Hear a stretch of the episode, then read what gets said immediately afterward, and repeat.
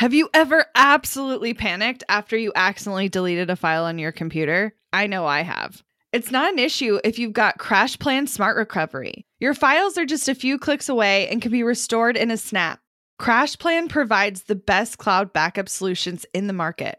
Visit crashplan.com slash boss project for 50% off your first year of CrashPlan. Now you can protect all your work with an unlimited backup and recovery solution. CrashPlan makes it simple to restore some or all of your data. And with unlimited version retention, CrashPlan can be your ultimate rewind button. Get unlimited computer backup for you or your business with CrashPlan Professional. CrashPlan backs up files that live on your computer and works with PC, Mac, and Linux. Don't let data disasters slow you down. CrashPlan has your back and keeps you moving. Go to crashplan.com slash boss project for 50% off your first year of CrashPlan. That's crashplan.com slash boss project for 50% off your first year. Back up better with CrashPlan. Today on the show, we have Amber. She is an emotional eating, digestive, and hormone expert who helps high achieving women create a level of self confidence, intuition, and optimal health through powerful mindset healing, self care, and overcoming self sabotage with food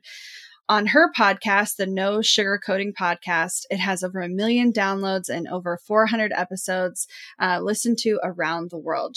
Amber has overcome her own uh, emotional eating journey and works one on one with clients on their own healing journeys. Yeah, so we're talking a lot, if you couldn't tell, about some food stuff today and emotional eating, disordered eating, cycle syncing, etc. I wanted to give you an opportunity to go ahead and skip this episode if this topic is not your jam or isn't going to serve you right now. We walk through in a really non judgmental space about some techniques that you could employ in your own life breathing techniques, mindfulness, different ways of looking at food, and of course, cycle syncing. If this conversation is not going to serve you right now and could potentially put you in a negative headspace, you have my full permission to go ahead and skip, maybe listen to an older episode, go hang out on Instagram, and wait for our next episode to come out. Hey, Amber, welcome to the show. Thank you so much for having me, ladies. How are you? We are good. We're super excited to dive into today's topic. Before we grill you on all the things and get our brains like exploded with all the information that you're about to share, I would love for you to do just a quick introduction so our audience can get to know you a little bit more and kind of the expertise that you bring to the table. Yeah, so of course, my name is Amber Romaniuk, and I'm emotional eating, digestive, and hormone expert. And I really specialize in these areas because so many women are struggling with binge eating, emotional eating, cycle issues, hormone imbalances, weight loss, and body image blocks. And I myself went through everything I help my clients with. So when it comes to the binge eating, the food addiction, the self sabotage with body, and, and, you know, wanting to try and force the body to lose weight, and then the wide array of hormone imbalances that that caused, and the perfection and proving people pleasing mentalities that that created that I had to undo. So through healing myself and now having my business for almost 10 years, I've been able to help thousands of women all over the world dealing with these things as well and really gain freedom, right? This is what we were here to do is create freedom and see that we don't have to be, you know, dragging these things along with us. Yeah. I think this is the first time that I've heard a conversation that connected people pleasing behaviors with cycle syncing, emotional eating, health issues. Can you kind of dig into that a little bit more specifically? Yeah, definitely. So, something I've noticed over my 10 years is that I've seen a pattern with many, if not most of the women I connect with, dealing with people pleasing issues. And so, what the connection I see is, and I went through this too, is that when we have this root kind of void of unworthiness, not feeling good enough, right? What do we do? Well, we're either taught as a child, right, that you take care of everyone else and you put yourself last and it's frowned upon to prioritize your needs. And or because we don't feel good enough, we literally put our worth into other people's opinions of us based on what we do for them. And so if we're doing and we're busy and we're giving to them, we're getting this validation that we're good enough. And when we get validation from others, we actually our brain produces dopamine and that's the mood boosting feel good hormone. And so when we get that compliment or that thank you, you're so great, we get a reward, we get this dopamine high and we chase that. But the problem is, is the more overbooked we are, the more mm-hmm. overwhelmed we are, the more the cortisol, which is our stress hormone, is shooting through the roof, the more brain fog, fatigue, abdominal weight gain, bloating, irregular cycles, mm-hmm. cravings. And then we feel so out of touch with our bodies. We feel so tired. But then because we normally, or in my instance with a lot of the women I talk to, don't have a lot of healthy ways to cope, or we feel guilty making ourselves a priority, we then go into self sabotaging behaviors, quick fix habits. Like, you know, a lot of the women say, I don't have time to take care of myself. I've just got five minutes in the evening. I want my quick break. So I go to food right? And so overwhelm. So this is where people pleasing transforms into emotional eating and binge eating because you're overwhelmed, you're fatigued. We get into the I don't care mentality. Our nervous system gets overwhelmed, and then we want to suppress, numb, or chase a dopamine high with food as well. And so we keep people pleasing. And then because we don't have much time usually to dedicate to looking at why we're emotionally eating or binge eating or investigate why we're out of whack emotionally, physically, and energetically, the people pleasing continues. We continue to chase the validation, but that keeps us so disconnected from going inward with ourselves and starting to do inner healing, building awareness around our triggers, our symptoms, why we have them, where is this unworthiness coming from, etc. Yeah.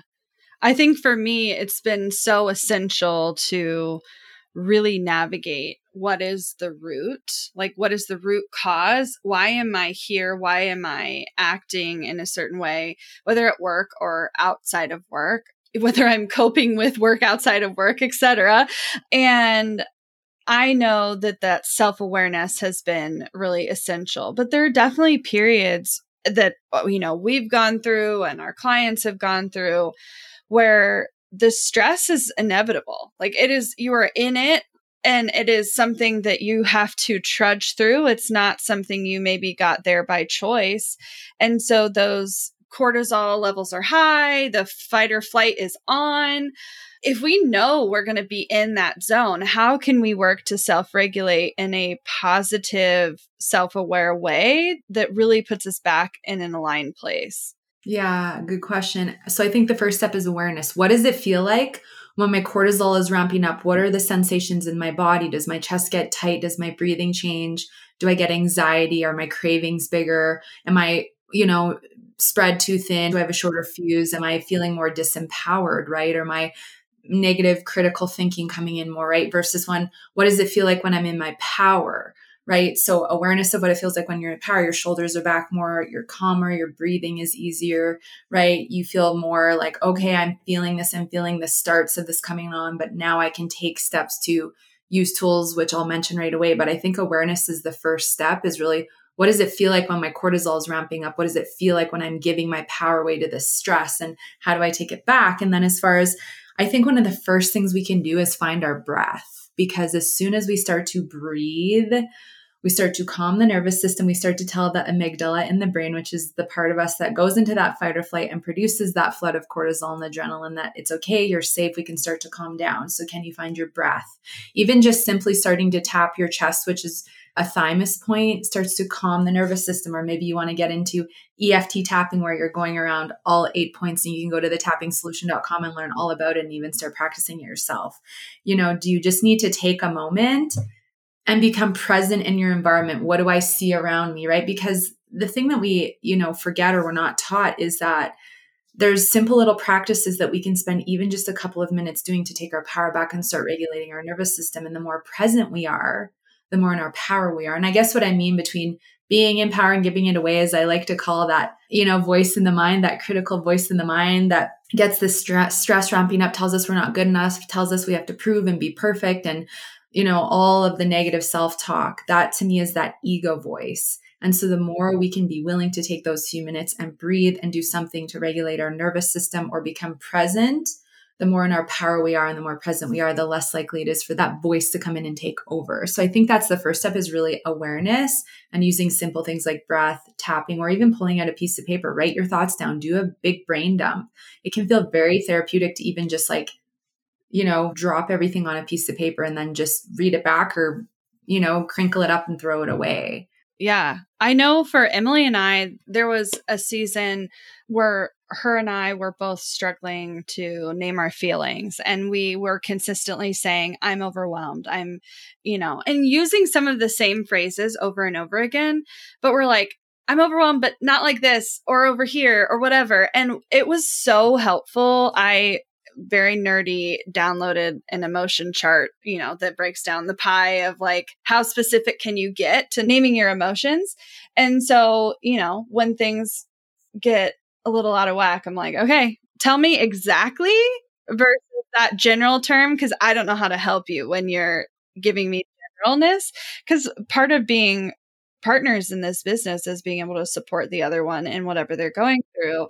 And we can't ignore that life affects work and the other way around. And then I will say on the breath thing, for me, I'd love to hear what works for you, but I know as someone who's struggled with sinus issues my entire life, I have sleep apnea literally in addition to disordered eating, I have disordered breathing because like it's very functionally is impossible to breathe in certain ways at certain times. But being aware of how important breathing through your nose is versus breathing through your mouth has been wild to me, both from staying well and like preventing illness, but also just in that regulatory way. That I don't know why it's so different. I don't know all the science behind it, but like literally shutting my mouth and sometimes holding it closed and forcing myself to breathe through my nose makes or some people like sleep with tape over their mouth. Yeah, they do. Mm-hmm, 100%. That would, I feel like, make me really claustrophobic, but I get it. Mm-hmm, mm-hmm, mm-hmm. kind of. Yeah. yeah. Do you have any breath practices that you can recommend? A couple simple ones, yeah. So my first favorite is so I love how you're getting specific with identifying the emotions, right? I think that's important that we dial in that awareness. So I love, okay, what's the dominant negative emotion I'm feeling right now? So is it fear, worry, anger, frustration, overwhelm, guilt, right? So you're going to breathe that fully out. And then on the breath in, what is the positive opposite I want to feel instead? So, right, is it peace, calm, grounded, joy, happiness? And then what you do is really focus on the breath in, breathing in the joy, right? And then breathing out all that anger or frustration. And you really focus on that. And as you do, you become present. You're regulating your nervous system even in as simple as four breaths, it makes a huge difference. My second one is the four second breath. So, like you breathe in for four seconds, you hold it for four seconds, you breathe out for four seconds, and hold it for four seconds. Again, not only is this regulating the nervous system, it helps you become present. And I think that that's what we're not used to. We, we get stretched in a million different directions. And so, simple practices are like just focus on this one thing. Come back to yourself, come back within yourself. Those are my two favorites. Yeah. I think on the topic of awareness, the thing that's helped me, because I've definitely gone through different seasons of struggling with this more so than other seasons. I not only have to be aware, and I'm pretty well in tune now where I'm like, this thing that I feel like is coming up will absolutely trigger XYZ in my brain, within my body. I know myself well enough to know that while I can't prevent it from happening now, I can absolutely see it coming down the pike. So I'm at a point in my life where I've learned to make other people in my life aware of my triggers, my seasons, what's going on in my own brain.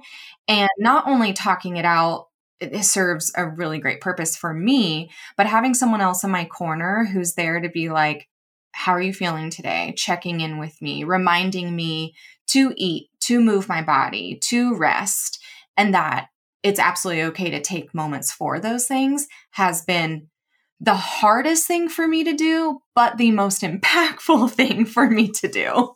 Yeah. Well, I think we're so taught, right? When a lot of stress ramps up or whatever it is, and we get really triggered, we shut down, we go into freeze mode, we go into fight or flight, we go to our old behaviors because there's so much guilt around. Well, those old behaviors are they're comfortable and yes, they're familiar. And I saw something recently that was like, you know, uh, instead of continuing to shame ourselves for going into old behaviors, because that's a whole other layer, but at least like recognizing and becoming aware that it's something about like, it's not just comfortable because we're used to those old behaviors, but like, we know what's going to happen if we go down that route. It's predictable, it's comfortable, it's just this like old blanket, even if it was unhealthy, even if it didn't serve us, like our brain space that existed when that behavior started or when it was at its worst or whatever is like a lot of what we're also going back to, which is a whole weird like inner child thing and like yeah. a whole other layers. Yeah.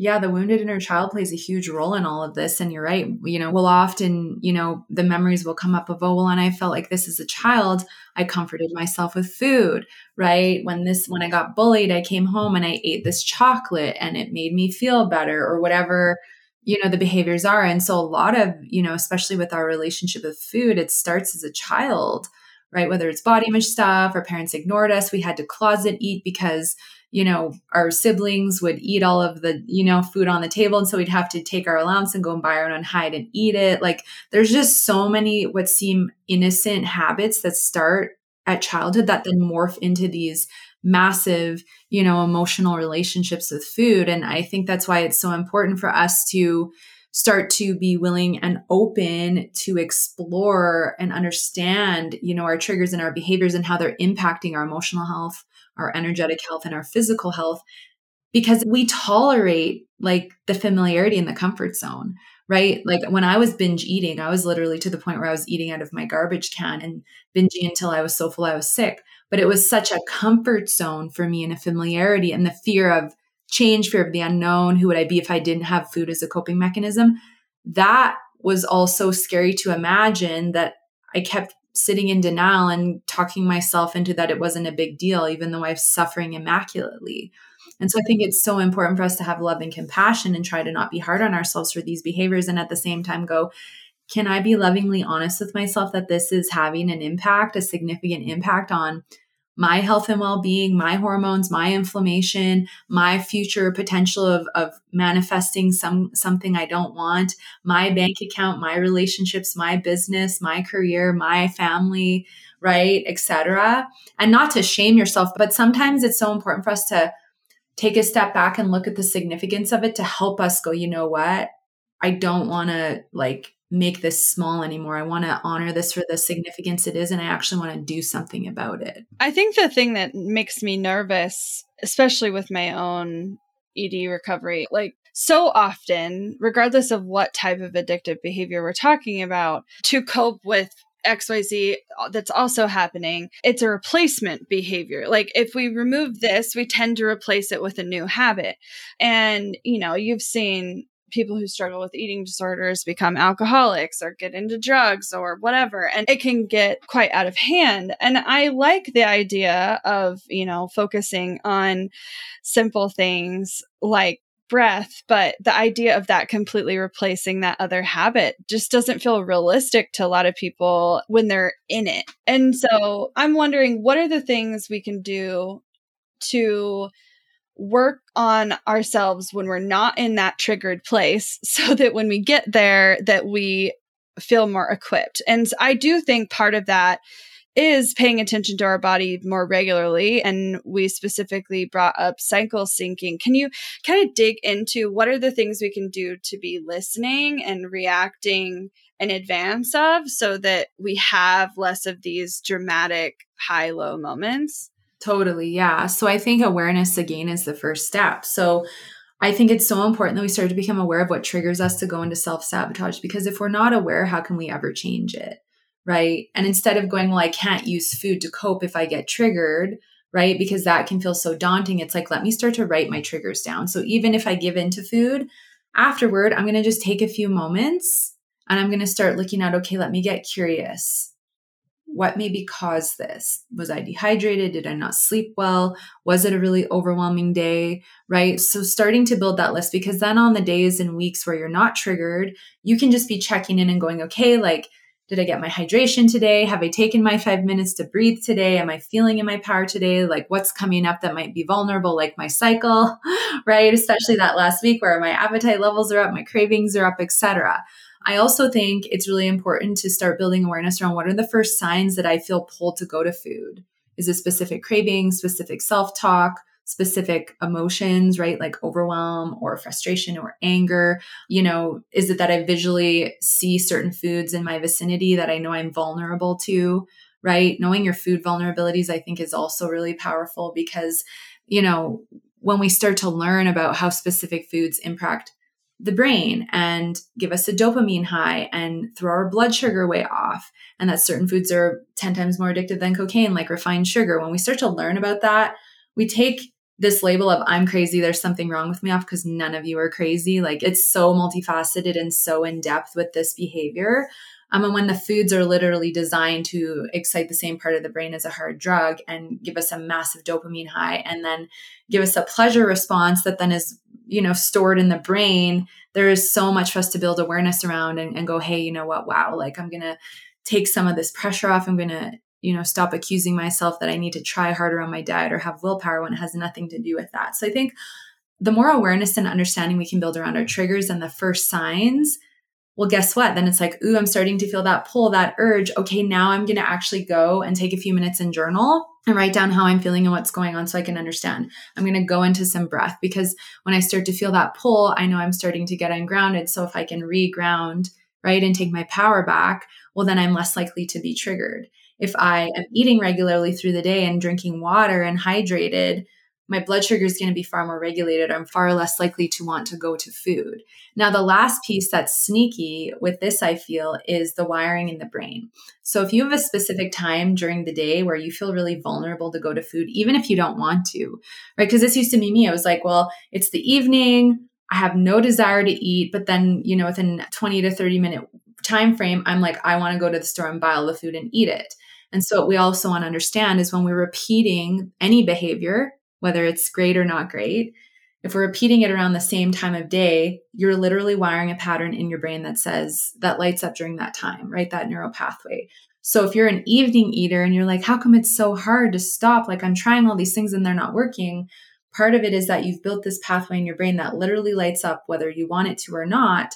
And it's going to take time to dismantle that. So if you know your vulnerable time is the evening or whenever it is, are you able to start weaving in a little bit of a self care practice, getting outside, engaging in conversation with someone, or something to start breaking apart that pattern so that it weakens and dissolves? And you build a new one, which is, I want to fill this time with exploring my triggers or doing self care or engaging in conversation or something that isn't me going and using food to cope. And as you slowly make these changes over time, you build confidence, you start to believe in yourself. And as you do so, the thought of not using food to cope anymore and filling it with things that are more mindful, like breath and meditation, self care, journaling, really owning and exploring your triggers starts to feel very empowering. And then you're like, wow, like I'm feeling the shift with my identity with food. I don't want to do this anymore. Right. And it's a lot easier to overcome it and it doesn't just morph into another self sabotage. Want to learn exactly step by step how to get paid to generate leads in your business? I've kept these details to myself for far too long. I'm ready to spill everything and give you the exact steps that help me generate tens of thousands of qualified leads and millions in low ticket digital product sales. I won't just show you what I did, but teach you how you can do it too. I'm talking not just how to create low ticket digital products, but also showing you how to use them strategically to generate leads for your other existing or future offers. I'm sharing it all at bossproject.com slash jumpstart, including exactly how I made $8,033 and generated 277 leads my very first month selling digital products. Find out more at bossproject.com slash jumpstart. When it comes to hiring, don't go searching for the one. Just meet your match with Indeed. Get unparalleled access to job seekers with over 350 million unique monthly visitors globally, according to Indeed data, and an extended reach through Glassdoor. I love that Indeed makes it easy to hire because I'm busy enough already. When we've hired in the past, the process was full of unqualified applicants. With Indeed, we can target the right candidates for the right position. Join more than 3.5 million businesses worldwide that use Indeed to hire great talent fast. In the minute I've been talking to you, 23 hires were made on Indeed, according to Indeed data worldwide. And listeners of this show will get a $75 sponsored job credit to get your jobs more visibility at indeed.com slash strategy hour. Just go to indeed.com slash strategy hour right now and support our show by saying you heard about Indeed on this podcast. Indeed.com slash strategy hour. Terms and conditions apply. Need to hire? You need Indeed. Money issues are a common stressor in any relationship. Monarch Money is the top rated personal finance app that can get you and your partner on the same page without any extra cost. Monarch has built in collaboration features, so together you can see your finances, budget, and get insights on your cash flow. It's the easiest way to manage any household finances. I've tried other finance apps in the past, and they didn't work the way I wanted them to. I don't want to stress over finances. Monarch is the top rated all in one personal finance app. It gives you a comprehensive view of all your accounts, investments, transactions, and more. Create custom budgets, set goals, and collaborate with your partner. And now get an extended 30 day free trial when you go to monarchmoney.com slash strategy. Monarch has a tool that allows you to easily import your data from Mint and keep all of your tags and categories. Monarch's simple, intuitive design makes it so easy to get set up, customize, and use. Monarch prioritizes my privacy, and they'll never sell my data to third parties.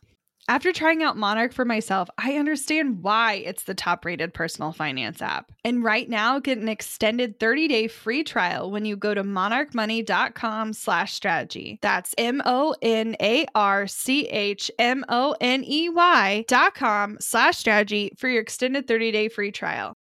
Yeah, I think what's interesting for me hearing all of this is so my inclination is to turn away from food and go way more internal.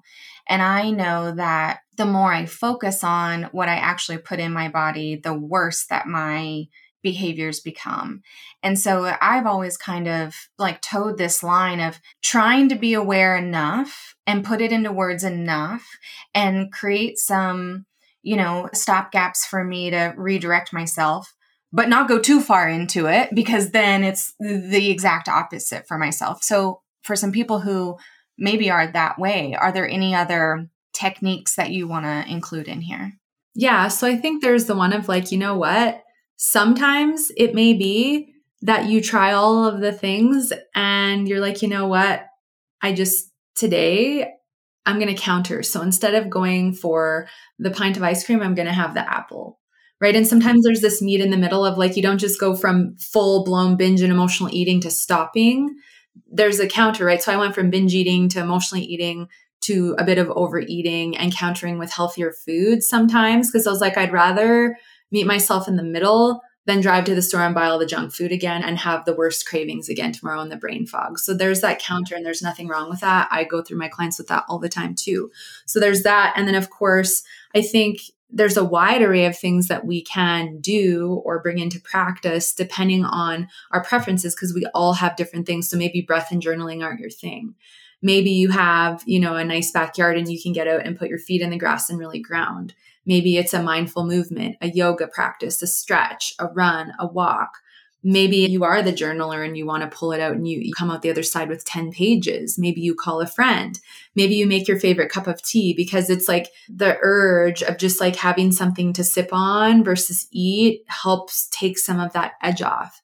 Maybe it's an infused water, right? Maybe for you, you're needing comfort. And so instead of giving food, you wrap yourself in a warm blanket, put on your fuzzy socks, and pull out a book right? So there's a wide array of different practices that we can get into, and it really depends on the person. But I do find that bringing something small in that we can do to start taking us out of that fight or flight response really helps to take the edge off because a lot of us don't feel safe feeling our emotions and we feel too uncomfortable feeling. And so if we're already ramped up in fight or flight, we're like, oh my gosh, no, I don't want to feel, I don't, I want to deal with this. I just want to numb and suppress and distract. So it's what makes it so easy to justify just going for food right? So if you can take those couple minutes, it can really shift. You know, I do want to bring up some alternative ideas here. And not that any of the things you've shared are bad by any means, but I know as someone who also uses work as a distraction from my own stress that sometimes some of those self-care activities like they sound great and I may do them for a minute or, you know, like a season and then like I fall out of practice with them again.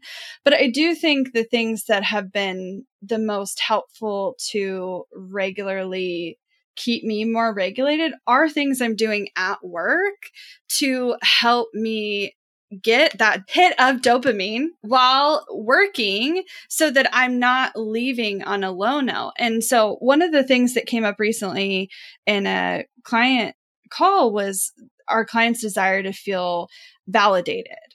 And I think there's so many ways to feel validated. And so often we search for it outside of where we might even be needing it. And so I really think that us focusing more on the things we are accomplishing internally within our company has been really helpful. Like we exchange kudos on a regular basis. We call it giving someone a taco and we like, you know, tell them how great they're doing that day. We talk about client successes and the results they're getting. And anytime there's a testimonial or praise, like that, that's being shared among the team. We do try to celebrate when big projects are completed. I know we could do better at this, but you know, when our site launched last year, that was a huge deal. We hadn't redesigned bossproject.com in years and and that was important. And you know, there are things at work that can give you little spikes like I will say one of the reasons our team loves Asana is when you check off enough tasks, the little unicorn flies across the screen and is like, "You're doing amazing." Uh, you're right, I am. Thank you so much for telling me. And you know, one of the things I've noticed, and part of the reason I think I've struggled outside of work, is I'm naturally low in dopamine because of my biological makeup, uh, you know, with some autoimmune stuff mixed in and some hormone related issues. Like, it's just something I face all the time and it's not going away. And so I have to intentionally infuse healthy ways to seek that. And that's been really positive for me because some of these things, I think a lot of the ones you brought up, the self care stuff, they're so required for you to do them yourself. However, the things we're talking about here, you can create a culture where the people surrounding you are providing that positive feedback and validation, even when you can't do it for yourself. And I know me being very vocal with those around me that I need this. Say nice things to me. not in a, you know, not in a like needy, I always need to be told I'm great kind of way, but in a, I need this because this is how I function kind of way. It's been really helpful. That's good. Yeah. I think there's all kinds of ways we can specifically get dopamine. And I was the same way. My dopamine levels used to be extremely low, hence one of the reasons going to food and, and binge eating. Right. And so I think there's a wide array and what we want to get down to is is those are great and if i don't have any of that how and i'm with myself and i'm triggered what am i going to do? Right? Because we want to have that blend of all of it. So in that moment when i'm alone and i don't have anyone else to reach out to and it's me like how am i going to give that to myself? Right? So i love that and i it's the same. Like once i started my business i'm like wow like this is another great way another thing that's bringing me joy and like seeing clients like healing like there's that aspect of community. And i also think two things like getting out into the sun can boost our dopamine. Infrared saunas red lights right? Like eating really nourishing food getting inflammation down helps boost dopamine levels. I know when i used to have horrible inflammation like my mood would just be in the gutter more easily right? So getting to the roots of our inflammation our hormone imbalances, like all of these things can slowly over time help to start increasing those dopamine levels, working on our gut health. Yeah. Right. So well, it's, think, there's so much. I know we just briefly touched on it a couple times, but investigating cycle syncing has been one of the biggest game changers for me because I think when we're having the conversation about awareness, our bodies are changing all of the time on a daily and weekly basis, depending on where we're at. All of our bodies are unique. I have an autoimmune disorder and a lot of inflammation in my body and hormonal imbalances. And so it's very unique for me, even to mm-hmm. myself on a day to day basis, what's going on.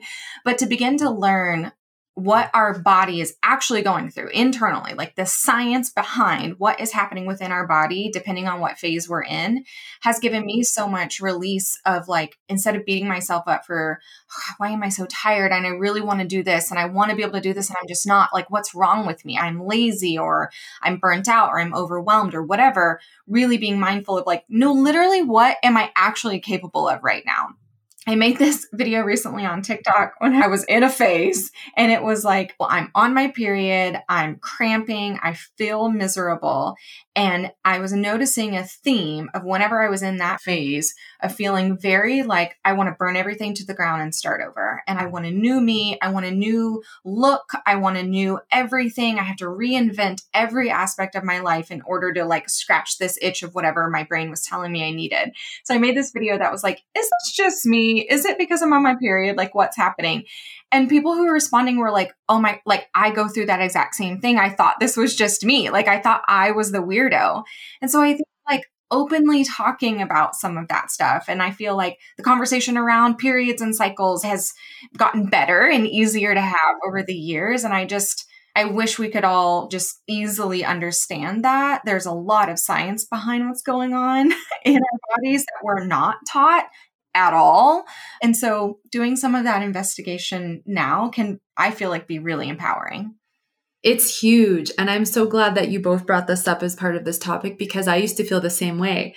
And my cycle would hit and I'd be like, ah, oh, I need energy. Why am I so tired? And like, I'm booked this week. And do I, right? And now looking at him like, okay, my period's supposed to come around this time, so I'm not going to overdo this week, right? And it's nice. And I know not everyone necessarily has the ability to do that, but even just like, okay, try to get to bed in half an hour earlier. But it does, it makes a huge difference. So I don't know if you want to go through like the four phases and like talk a bit about that. Yeah, let's spend yeah. the last 10 minutes hitting on this. And I think that would be a great way to, to wrap this. Sure. Yeah. So, of course, our day one roughly to day five seven is is phase one. And this is of course when we're in our moon our cycle our bleed our period menstruation whatever you want to call it. And this is really the phase where i find i call this like the more vulnerable phase just because we're not only physically going through this release we're detoxing energetically emotionally and physically as well. It's a big shift in our cycle. And so i find that with this we're more vulnerable. We may have breast tenderness, bloating, right? We may feel more emotional, more fatigue. And so this is where I think it's really important for us to go, okay, how can I maybe nurture myself a bit more? Like that inner child, like how would you nurture a child? Like your body is really craving that. And this is happening because we're having this dip of estrogen and progesterone. So, right, these hormone fluctuations we go through without having hormone imbalances are a lot, let alone if you know you have hormone imbalances plus you're going through these phases of your cycle. So, you know, try not to be too hard on yourself if you're you said it was phase 1 where you wanted to just like burn everything to the ground, right? Like I, I've been there too and it's it's nice to know you're not the only one that feels that way. And like, okay, just maybe give it a few more days before you make any big decisions. Maybe don't make like big decisions. Looking back on yourself, like, who was that? Like, that yeah, was right? Yeah, it's like maybe I don't make any big decisions in phase one of my cycle because it's there's a lot going on, right? So resting more, hydration, right? Really like I just find if you can really nourish your body, I know we all eat differently, but you know, lots of good fats are important. Healthy fats help with hormone production, inflammation, mood. So, like your avocados, your nuts and seeds, fatty fish, egg yolks, your coconut oils, and things like that. Maybe I you're just always get in- iron deficient during this phase. Jared's like, um, you need steak. like, steak, beef, yes, right. So, listen to those cravings. So, if you're craving things like red meat or fish yeah. or avocados or fruits, listen, listen yeah. right? Those kinds of whole foods cravings are very intuitive, intelligent body cravings. And this may be a time where you may slow down your movement routine or rest more. I do find phase one is really more of a restful, gentle time because of this massive fluctuation in some of the symptoms you may be having. Now, side note, something I've really observed is that a lot of our PMS and symptoms that come into phase one of our cycle are actually not normal. So the more we heal the body, the more we can be free of these symptoms and actually go into a period with little to no PMS and little to no symptom going through the cycle. So the I literally just learned that PMS isn't normal or, right? or like as in we don't have to go through that. It's normal as in a lot of people are impacted by it. But I was like, yeah. wait, what? yeah right? So the more PMS and symptoms we have, I find going into what day one to three, I used to get horrible cramps the first three days of my period. The more out of whack we can be emotionally, physically, hormonally, digestively. I find our gut and hormone health play a huge role in, you know, how big our PMS symptoms are. So I always say, like, you know, if you're going, okay, I think my hormones are okay. Why am I still having PMS? What's going on with your gut health? Because that plays a massive role. And the more inflamed we are, the more symptom we're going to have. So that's always something to look at. But to me, it's we can use our period as a good gauge, right? So you can kind of start, you know, maybe making a couple little changes and go, okay, I'm going to now see like what is my body telling me for pre next cycle? Are my PMS symptoms worse, better, the same? Is it easier to get through my cycle? Do I feel a little bit more like it's less of a drop into the fatigue and the symptoms? Does it feel a little bit calmer? Right. So this is use your cycle as a gauge, right? Check in with your symptoms and how is your bleed? So here's one other little tip. So if you have a lot of clotting with your bleed, that is a sign of a lot of liver stagnation.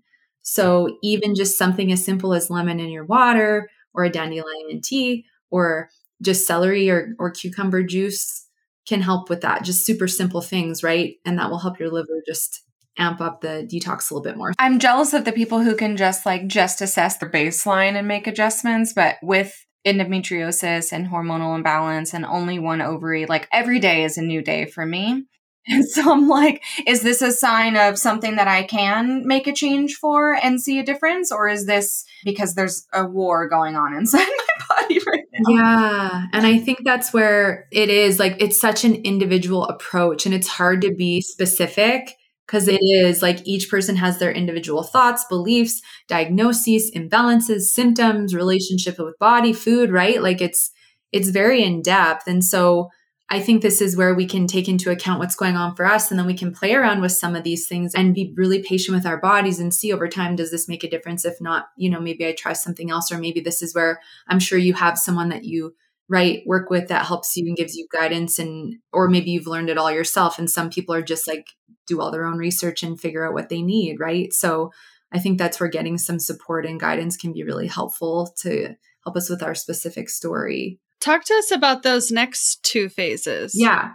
And so here's the only other factor, right? Talking about broad versus very specific to each person this days like of each cycle are going to really be dictated based on how oh, long your cycle is like yeah. i'm a 28 to 38 day gal right and like Love that for you right some people are like 45 some people are getting irregular periods and missing them for half the year so this is not going to be like don't take my word that it's going to be like day one to five or seven and then day blah blah blah right? Because each person is so different. Each woman is so different.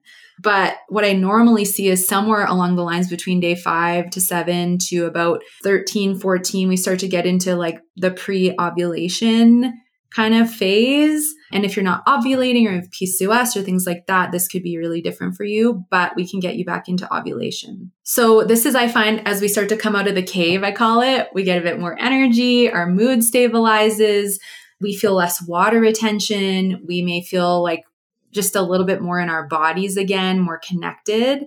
So I find that this is a time where you know things are kind of regulating out our estrogen is coming up a bit but this is a very one of the very creative phases i find we can get into creativity starting to take more action so maybe this is when you plan like your launches or like you know you you get into something that requires you to show up a little bit more as you go through this time. This is a time where you're probably feeling more inclined to get more into some movement and activity. This is also a time to add in a lot of really great things to support your estrogen levels, like berries, like yams and sweet potatoes, cruciferous vegetables, things like that, if you feel like you want to follow kind of food stuff.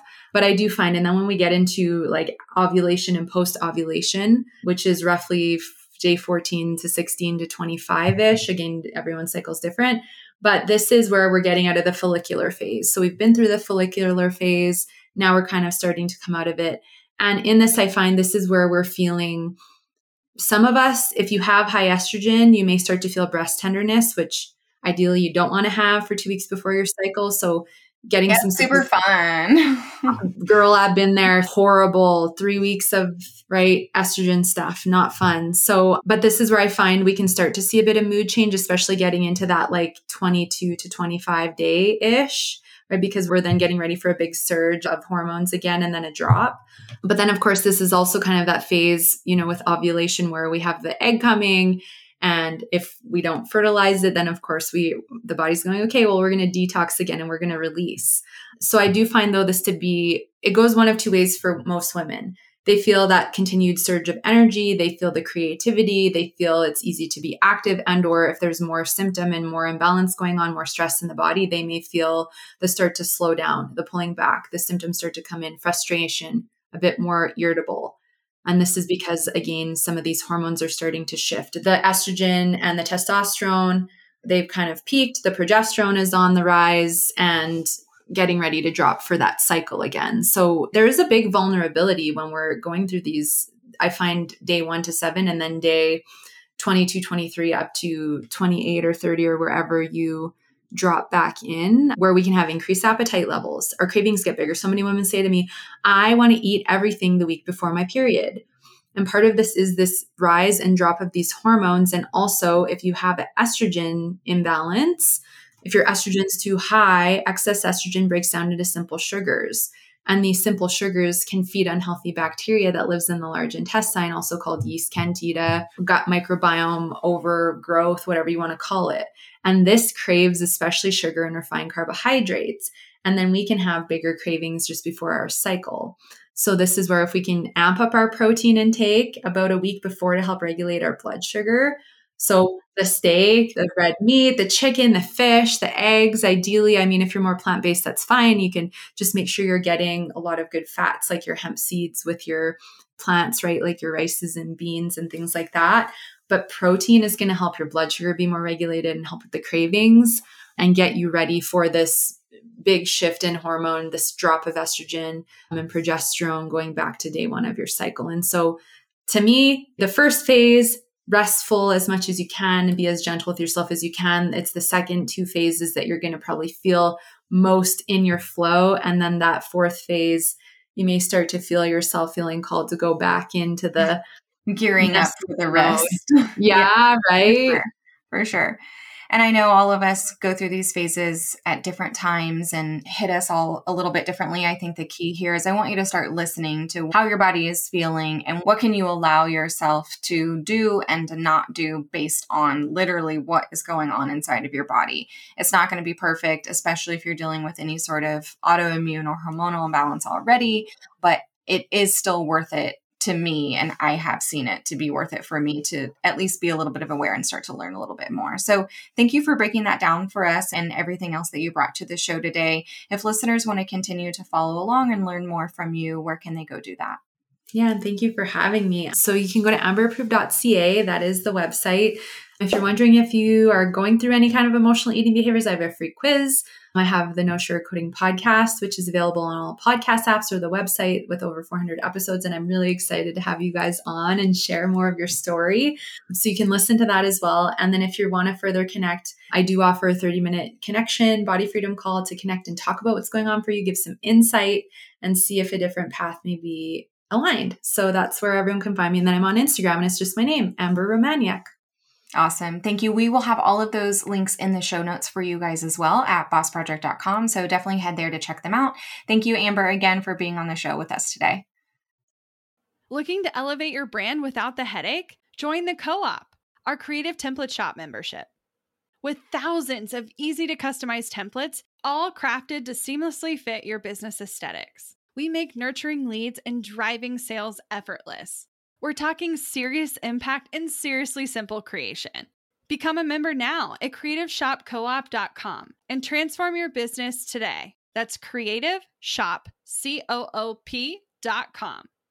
Hey, a few quick favors before you leave. I'd love if you'd share today's episode, send it to a friend who needs to hear it, and post on social. You can show us where you're listening from, your favorite takeaway, or why someone else should listen. Be sure to tag me at Abagail Says and at Boss Project so we can share it. Okay, second favor to get podcast updates and all the behind the scenes news from Boss Project, I'd love if you join my VIP list. Just head to bossproject.com slash sign up to make sure I have all your contact details.